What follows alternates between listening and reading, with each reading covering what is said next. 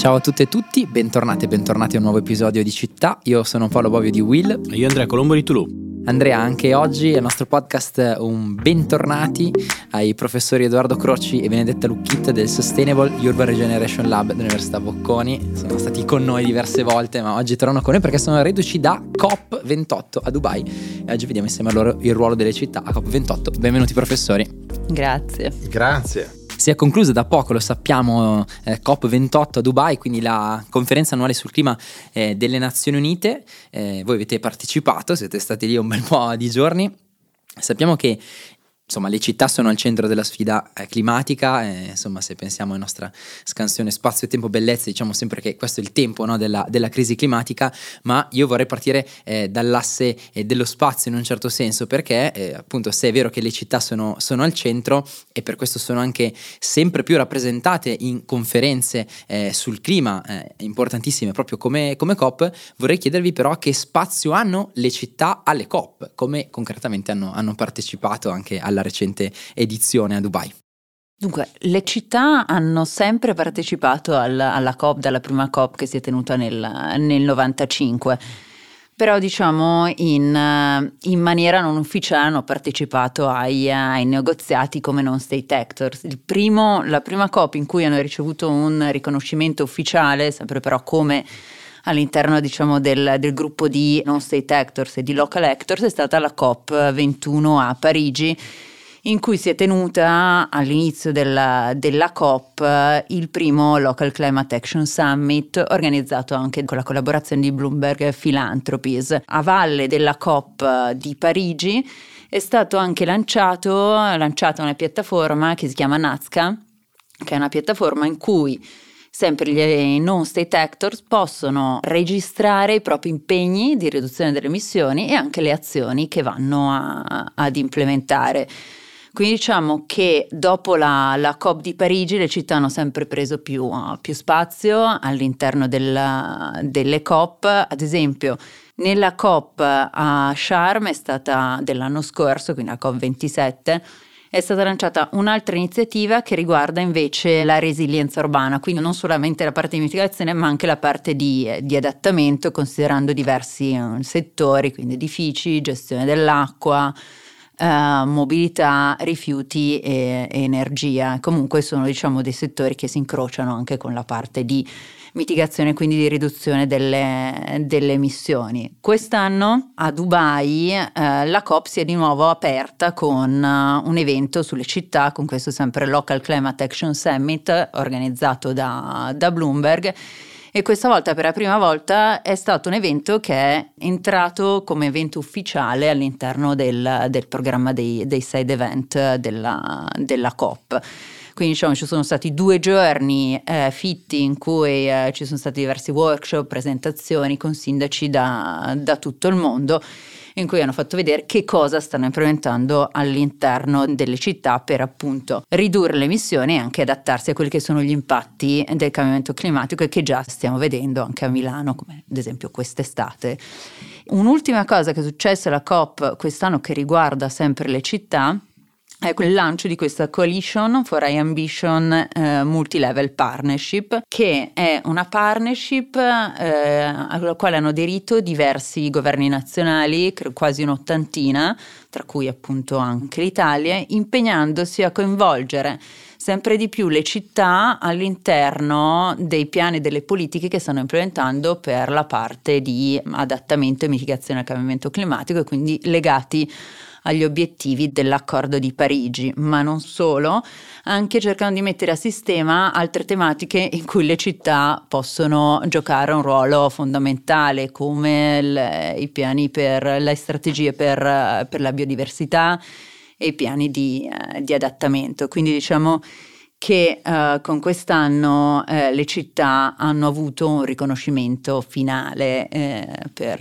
riguardo l'importanza per il raggiungimento di questi, di questi obiettivi climatici. Quindi tanto spazio, eh, non, non, solo e non tanto eh, come così eh, partecipanti interessati, osservatori interessati in qualche maniera, ma sempre più partecipanti attivi anche sul fronte della, della ricerca di soluzioni e della messa in comune di, di buone pratiche, mi sembra.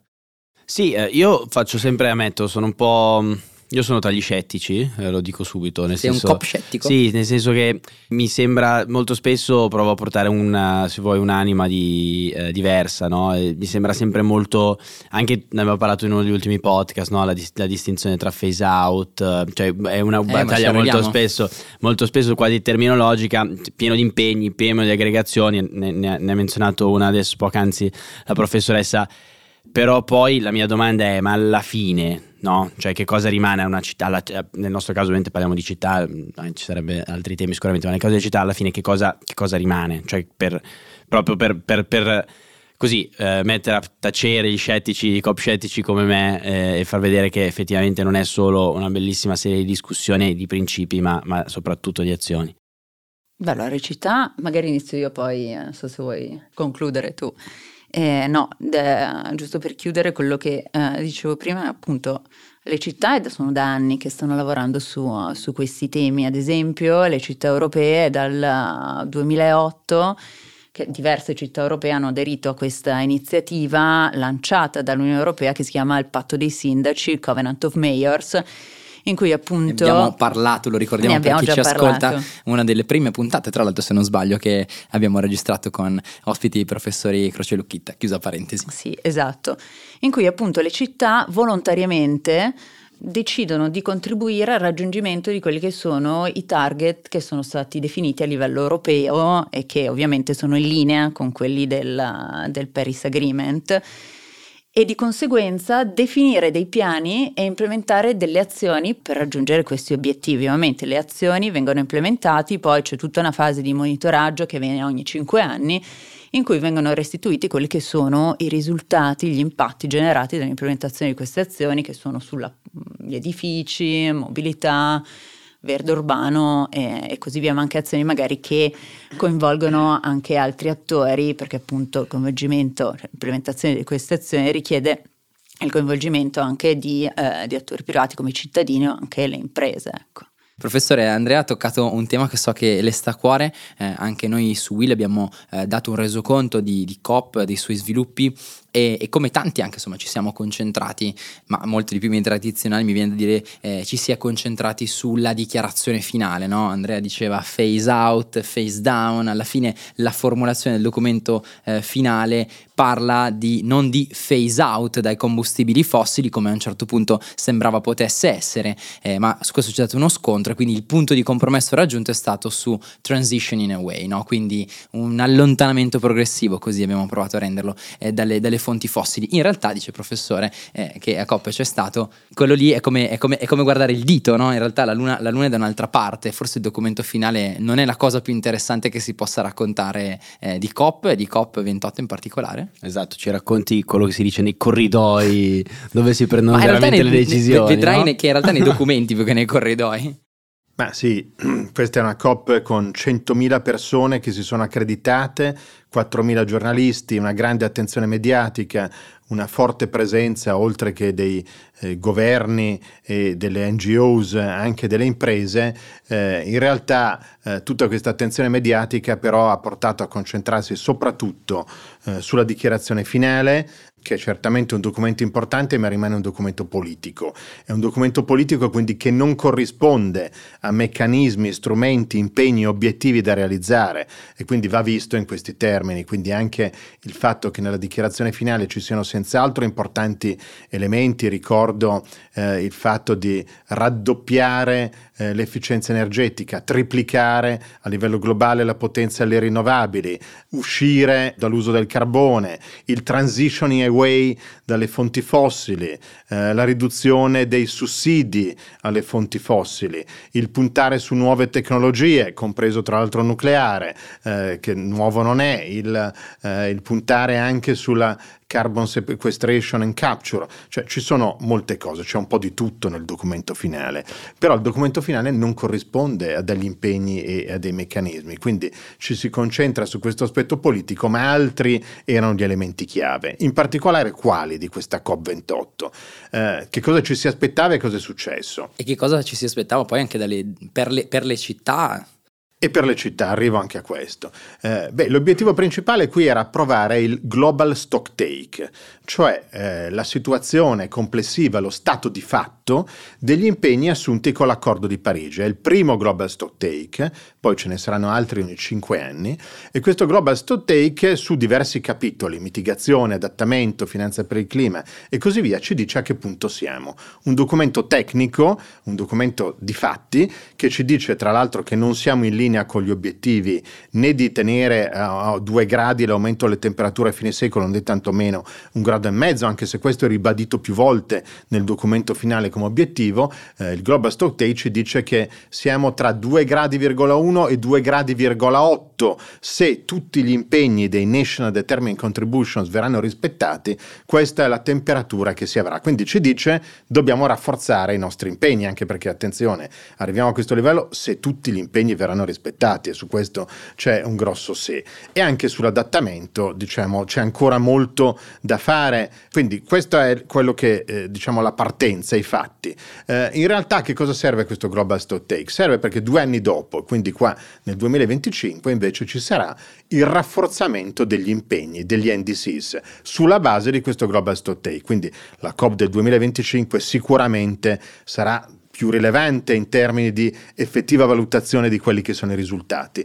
L'altro, diciamo, risultato importante atteso dalla COP era quello dell'istituzione di questo fondo loss and damage che serve a indennizzare i paesi in via di sviluppo vittime del cambiamento climatico sulla base dei danni subiti. Era stato deciso alla COP precedente a Sharm el Sheikh l'istituzione, qua è stato con un brutto termine operazzionalizzato, cioè reso eh, operativo con circa 800 milioni di eh, dollari di pledge, cioè di impegni di contribuzione da parte di diversi paesi, l'Italia con 100 milioni di euro, quindi con una cifra eh, più importante. A questo punto parte questo fondo loss and damage che però rappresenta in termini di necessità di investimento una goccia, un decimillesimo di quanto è necessario investire per la transizione energetica. Quindi Global Stock Take Loss and damage sicuramente hanno funzionato, altri aspetti, magari ne parliamo dopo, su altri meccanismi hanno, eh, hanno funzionato meno di questa COP, ma questa era una COP dalle limitate ambizioni, oltre che da una forte presenza degli interessi, diciamo, delle fossili, eh, ovviamente anche per l'area in cui si è svolta. Per quanto riguarda le città, come è stato ben detto dalla eh, professoressa Lucchitta, sono state certamente protagoniste, la logica di multilevel governance è emersa ancora una volta, anzi più che nelle COP precedenti come una logica chiave anche con questo accordo CEMP dove i governi si impegnano a coinvolgere eh, i governi locali nell'implementazione degli obiettivi, attenzione che negli NDCs, negli impegni nazionali eh, per la mitigazione e l'adattamento, solo nel 25% in un quarto degli NDC c'è un forte coinvolgimento previsto da parte del, delle città. Ecco, Quindi, da questo punto di vista, appunto, cioè con quali obiettivi entravano le città nella COP e con quali risultati poi ne sono, ne sono uscite concretamente? Beh, il pieno riconoscimento del ruolo delle città e dei governi locali e il loro contributo, eh, diciamo, oltre non solo nell'ambito, ma oltre quello del, del, del, governo nazionale, era già stato acquisito con l'accordo di Parigi. Quindi qui l'obiettivo delle città era eh, avere un riconoscimento formale, questo accordo CEMP firmato appunto da, da, quasi 80 paesi ha dato questo riconoscimento, cioè gli stati nazionali che sono le parti insieme all'Unione Europea, i contraenti diciamo del, dell'accordo di Parigi e prima ancora della Convenzione quadro sui cambiamenti climatici, riconoscono il ruolo delle città, si impegnano a favorire l'azione climatica delle città e questo è un punto importante. Attenzione che le città, oltre a contribuire alla decarbonizzazione, sono anche le aree dove prevalentemente deve essere fatto l'adattamento, le aree dove c'è maggiore vulnerabilità sono le città e quindi questo vuol dire che eh, nell'ambito del, delle decisioni che vengono prese dagli enti locali eh, bisogna aumentare la resilienza e bisogna investire per rendere le nostre città più eh, vivibili in un, un, clima che cambia, per cui fenomeni come l'isola di calore, fenomeni di piovosità estrema che portano ad allagamenti, le, le heat waves che ci sono soprattutto d'estate eh, e altri problemi di questo tipo devono essere affrontati e non possono che essere affrontati a livello urbano. Però diciamo c'è un fondo loss and damage utilissimo, penso a quei poveri arcipelagi nelle, per esempio nelle, nell'Oceano Pacifico che non hanno le risorse chiaramente né economiche né eh, diciamo, fisiche per poter sconfiggere per esempio l'innalzamento dei, dei mari e mi vengono in mente alcuni, alcuni esempi, però non esiste un, perché penso proprio alla azionabilità di certe politiche sulle città, perché le città alla fine abbiamo visto sono veramente uno degli attori di cambiamento perché hanno la capacità di incidere quasi molto di più rispetto a un governo, perché hanno una presa sul territorio molto più, molto più, più forte da questo punto di vista. La nostra sociologa di riferimento lo anticipava qualche anno fa, Saskia Sassen. Però ecco, non esiste un fondo, anziché loss and damage, win and, and prize, cioè nel senso vinci e, ti, e vieni premiato per chi? Per quelle città che veramente riescono non solo a seguire gli impegni, i protocolli, ma magari sono leader di cambiamento, perché ovviamente la, da questo punto di vista parliamo sempre un po' di politica, molto spesso la politica che insegue la lotta alla crisi climatica è una politica mi viene a dire di poco consenso molto spesso perché va a toccare diciamo interessi che eh, da un punto di vista politico molto spesso sono sovraordinati rispetto ad altri ecco quindi non so se esiste un qualche meccanismo di questo tipo, se è stato previsto oppure è solo mio wishful thinking. L'impegno delle città per il clima è un impegno volontario. Eh, prima sono stati citati a livello europeo alcuni importanti accordi appunto volontari per le città, naturalmente le città hanno dei benefici in termini di riduzione dell'inquinamento locale, di qualità della vita dei cittadini, che derivano anche dall'uso delle fossili, dal, eh, dal ridurre il traffico, da avere più verde a livello urbano, quindi diciamo che è un impegno volontario ma che va nella direzione giusta. Poi è vero che non sempre questo porta consenso, ma sempre di più viene a consapevolezza da parte dei cittadini dell'importanza di questo impegno anche per questi co-benefici, cioè non solo per l'aspetto climatico, ma per tutti i benefici ambientali e sociali eh, che si hanno a livello locale. Certamente con il PNRR sono arrivati dei fondi anche per le città, più di metà dei fondi arrivano a livello urbano, il tema ambiente e clima è il tema chiave prima ancora della digitalizzazione, quindi in questo caso è vero che non c'è una premialità, ma c'è un, un'ulteriore, diciamo, un'ulteriore capacità di investire risorse. L'effettiva capacità di investimento nelle città poi è un nodo anche qua per il PNRR più in generale per il tema clima, quindi quanto poi questi piani sono realistici, quanto le città hanno capacità di investimento, fino a che punto possono arrivare. Se, se posso aggiungere una cosa, sempre a questo proposito per la capacità di investimento della, delle città, diciamo che l'85% del, del PIL viene prodotto a livello, a livello urbano e quindi l'importanza anche di agire a scala locale è dovuta anche dal fatto della capacità delle città di coinvolgere, come dicevo prima, diversi attori che siano in grado di diciamo, investire in, uh, in queste azioni e contribuire al, all'implementazione di, uh, di, diverse azioni. Sempre la Commissione europea all'interno dell'iniziativa del Covenant of Mayors, in realtà un'iniziativa legata più a queste mission di 100 uh, Climate Neutral Cities e Smart Cities, ha lanciato un, uh, un nuovo strumento che si chiama Climate Contracts, in cui le città eh, che fanno parte di, di, questa rete di 100 città neutrali, che in realtà sono 112, non sono 100. C'è anche qualche italiana? Sì, sì, sì, c'è Torino, c'è Milano, c'è Roma, Firenze e forse c'è qualcun altro, sicuramente. La domanda di Andrea qualcuno... Colombo è se c'è Monza, perché lui è molto interessato. Non credo, non credo, no. non credo. Monza no, non no, lo, perché non lo proponete? Sì, ma sì, Monza esatto. la testa del cambiamento climatico in Lombardia. non ne sarebbe un ottimo programma? Sarebbe un impatto, sì. Io sì. mi chiedo sempre se quelli di Monza ascoltano questo podcast, cosa ne pensano, se ci hanno abbandonato in blocco, scusate. Comunque sono tutte al nord tranne Roma, eh? le città italiane coinvolte. Monza non la ricordo. Comunque, all'interno di questa, le città che fanno parte di questa rete devono coinvolgere attraverso questi uh, Climate City Contracts diversi attori che sono in grado di implementare azioni per, per il clima in maniera tale da catalizzare tutti gli sforzi e quindi cercare di eh, raggiungere obiettivi di mitigazione ma anche di adattamento perché come diceva il professor Croci appunto gli impatti generati dal, dal cambiamento climatico adesso si stanno facendo veramente vedere anche nel, nelle nostre città. Ricordo di nuovo quello che è successo quest'estate a, a Milano Eh sì, sì, sì.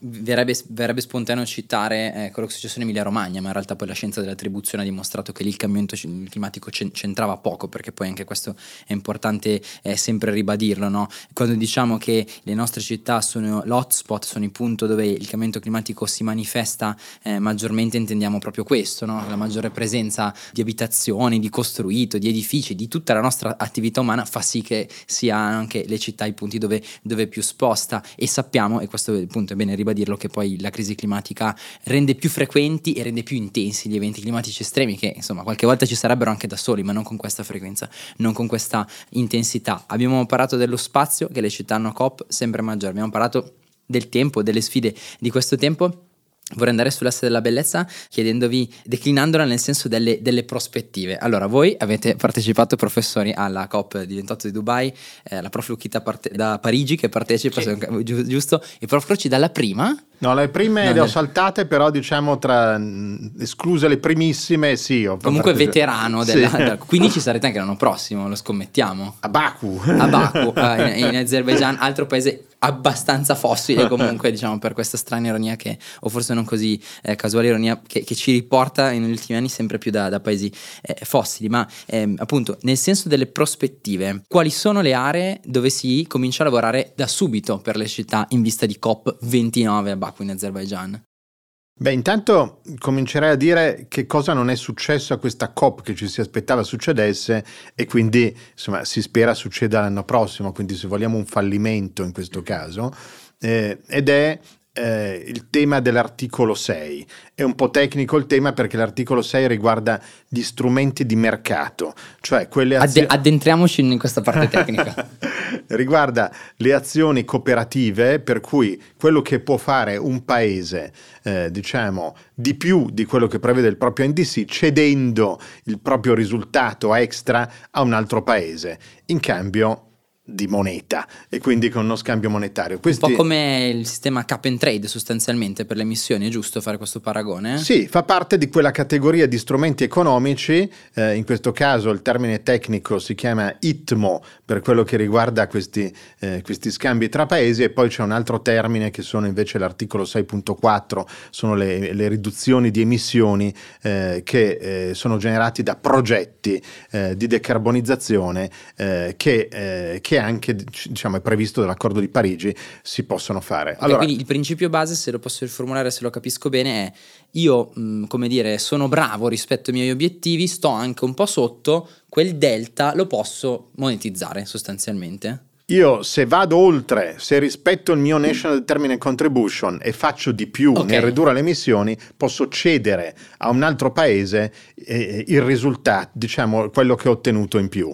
Primo meccanismo, okay, okay. articolo 6.2. Secondo meccanismo, 6, articolo 6.4, eh, diversi soggetti, non solo gli stati nazionali, tutti possono realizzare dei progetti, nel protocollo di Kyoto si chiamava Clean Development Mechanism, qua diciamo è l'erede più ampio, dei progetti che realizzano rispetto a una, a una baseline, a uno scenario diciamo di continuità, realizzano delle riduzioni delle emissioni e posso avere dei crediti. Esiste già un mercato volontario su questo, attenzione, che genera dei crediti volontari volontari di emissioni. Qua sto parlando invece di un meccanismo riconosciuto dalle Nazioni Unite, dove i crediti verrebbero generati, diciamo, e riconosciuti dalle, dal, da, attraverso il rilascio da parte delle Nazioni Unite. Allora, eh, qui ci si aspettava un accordo con grande attesa per una ripartenza dei mercati globali del carbonio che non c'è stato, non si è trovato l'accordo, l'accordo non si è trovato soprattutto sulle azioni eh, generate da uh, removals o avoidance, eh, cioè dalla rimozione delle emissioni soprattutto attraverso la forestazione anche urbana, e attraverso l'avoidance, cioè evitare attraverso una buona gestione, ad esempio forestale, eh, che invece la distruzione delle foreste eh, riduca la capacità di cattura della CO2.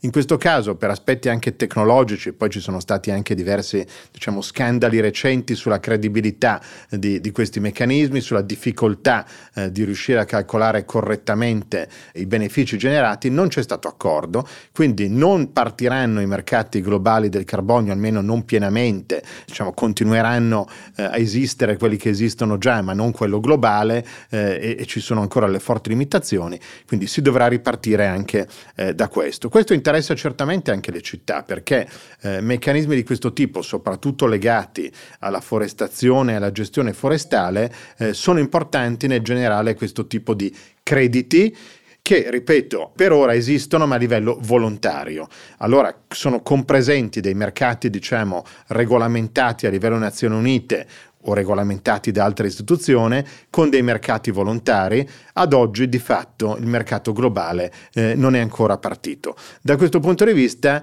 per le città è importante che questi meccanismi partano perché azioni di forestazione urbana, di gestione forestale possono andare proprio in quella logica di riconoscimento e di premialità anche di cui si parlava prima, anche attraverso il pieno riconoscimento di, eh, di questa tipologia di azioni. Quindi questo è uno dei temi, noi su questo abbiamo fatto un side event ufficiale come Surlab della Bocconi, con altri partner, con l'Associazione degli economisti delle risorse naturali europee e dei partner invece un network di città internazionali importante UCLG, in cui si è proprio discusso di come far partire questi mercati legati alla natura e alla biodiversità, che è un tema eh, fortemente emergente, ripeto, non solo pensando alle grandi foreste pluviali, ma anche pensando al, al verde urbano, quindi a tutto quello che si può fare a livello di città.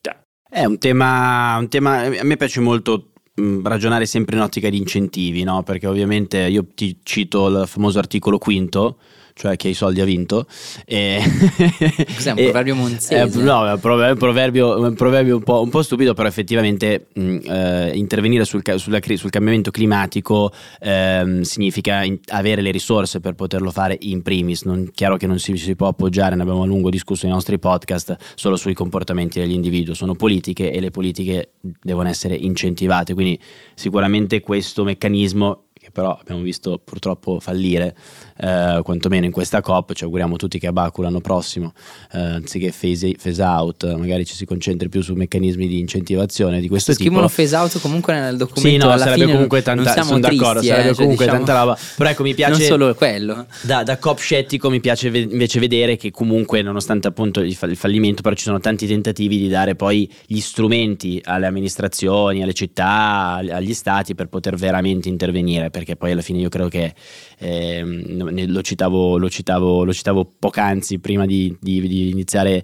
il podcast, una delle mie serie, come sapete, preferite, Extrapolations, proprio parte... Come sa chi ascolta, come sa chi ascolta del podcast, esatto. agli incendi dedicata agli incendi, appunto. È alla prevenzione degli incendi. Questa serie Extrapolation che si trova su, su Apple TV, non me ne vogliono se, lo, se, se, faccio commercials, però effettivamente parte da una ricostruzione di COP quando i famosi due gradi, anzi due gradi e mezzo, sono stati ampiamente eh, superati e si immagina le conseguenze di questa cosa. Quindi effettivamente eh, bene che si, ci siano ci, o ci saranno, speriamo, degli strumenti concreti ecco, per intervenire. Sì, diciamo che il futuro distopico di Extrapolations non, non ce l'auguriamo e anzi si lavora eh, e si lavora anche a COP per, eh, per scongiurare quello scenario, anche se, eh, come dire, c'è da rimboccarsi le maniche, no? i dati che, che, riferiva anche il professore sì. sono, sono, veramente importanti. Posso e volevo dire che non, non, se n'è parlato così tanto no, no, di queste traiettorie che Global Stock Take eh, certifica essere traiettorie che rimangono preoccupanti perché 2,1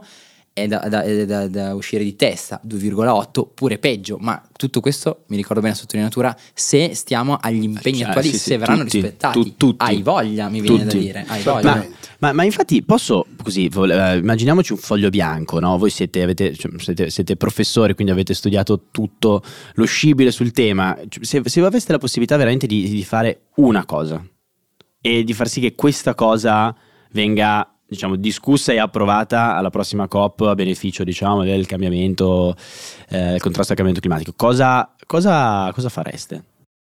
Allora, il tema chiave è naturalmente la transizione energetica perché eh, la maggior parte delle emissioni responsabili del gas serra sono, sono emissioni di anidride carbonica oltre circa i tre quarti diciamo, delle emissioni, le emissioni di anidride carbonica provengono principalmente eh, da processi di combustione di combustibili fossili. Quindi l'aspetto chiave è questo e, e quindi la, la, il vero nodo eh, diciamo, è quello di riuscire a garantire che questa transizione avvenga in modo accelerato, anche perché il cosiddetto global carbon budget, cioè quanta, eh, quante emissioni possiamo ancora fare per riuscire a essere in linea con 1,5 gradi, ci dice che ormai siamo eh, a meno di 10 anni. Cioè con questo ritmo, eh, po- se continuiamo a mettere quello che mettiamo ogni anno, abbiamo meno di 10 anni di emissioni e poi dobbiamo mettere zero il che ovviamente non è, eh, non è, realistico. Nel documento finale si parla di raggiungere il picco delle emissioni prima del 2025,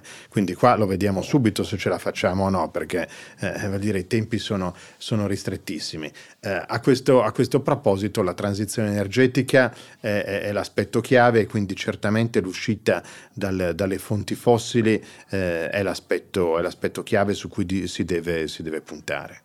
No, io aggiungerei una cosa a questo, visto che uh, aggiungere la abbiamo parte... due fogli bianchi. Esatto, due abbiamo... fogli bianchi, sì, ne ho detto uno solo, ma in realtà sono due. esatto. Aggiungerei la parte di tutela degli ecosistemi e, e della biodiversità, che è un tema che magari eh, rispetto a quello del cambiamento climatico negli ultimi anni era, è rimasto un po' silente però ecosistemi, bio, biodiversità, ecosistemi e il loro stato di salute sono direttamente collegati al, al clima e al, al cambiamento del, del, clima, quindi anche diciamo, introdurre degli strumenti che siano da un lato di, di tutela e dall'altro magari strumenti anche di incentivazione o strumenti eh, economici che siano in grado di preservare la biodiversità e, e, gli ecosistemi, ecco anche quelli sono una parte, anche quella è una parte importante da tenere in considerazione e che è emersa anche nell'ultima COP15 che è la conferenza delle parti sulla biodiversità invece che si è tenuta a dicembre dell'anno scorso che appunto ha definito il nuovo Global Biodiversity Framework in cui vengono definiti tutti eh, gli obiettivi di tutela della biodiversità e viene chiarito la necessità di introdurre questi nuovi tr- strumenti di tutela e appunto viene definito la, l'importanza di trovare dei, degli strumenti che siano sinergici con la parte di uh, cambiamento climatico. Ma io sono d'accordo perché agricoltura e foreste poi sono il secondo settore responsabile delle emissioni, quindi se possiamo giocarsi due eh, Silver Bullet ce li giochiamo tutte e due, insomma, sì, sì, energia ed ecosistemi. mi sembrano perfettamente, come dire, anche complementari, perché sappiamo, cioè, come dire, se per assurdo andassi, anche eh, tramutassimo tutta la nostra eh, produzione di energia in energia rinnovabile o comunque che non emette, che non è gas, eh, clima alterante, come si dice, ma facessimo le stesse attività che vanno a danneggiare gli ecosistemi, che vanno a danneggiare, con una parola difficile, i biomi, e quindi, come dire, ci troviamo qualcosa che non emette, ma nel frattempo va avanti a, eh, a, a provocare tutti i danni che sappiamo eh, alla biosfera, eh, il, problema, il, problema, rimane, e qua è importante ricordarci questa, questa lezione, no? questa intuizione che, che, dice bene David Wallace Wells eh, nel suo libro La Terra inabitabile e che abbiamo citato qualche volta nel podcast, le città non sono qualcosa di diverso da un ambiente naturale, non sono separate passate, no? abbiamo costruito un'illusione rispetto al fatto che le città siano qualcosa, il costruito qualcosa e la natura eh, qualcos'altro, eh, infatti... ma le città sono dentro la natura ed è anche per questo Va. che ne parliamo eh, così tanto. Il professore prima parlava di forestazione, a breve nel, nel, podcast parleremo con eh, Simone Borelli che è Urban Forestry Officer della FAO proprio su questo tema, quindi questo è uno spoiler delle prossime puntate. No, ma infatti mentre magari la, sulla transizione no, eh, energetica è più difficile forse pretendere un ruolo delle città, però sicuramente sulla ehm, costruzione, rispetto, mantenimento delle, della biodiversità e l'introduzione appunto di più forestazione o selvicoltura all'interno delle, delle città, eh, ecco su quello potrebbe essere, anzi sicuramente è una grande, le città possono avere una, una grande leadership. Comunque io questi fogli bianchi li tiro,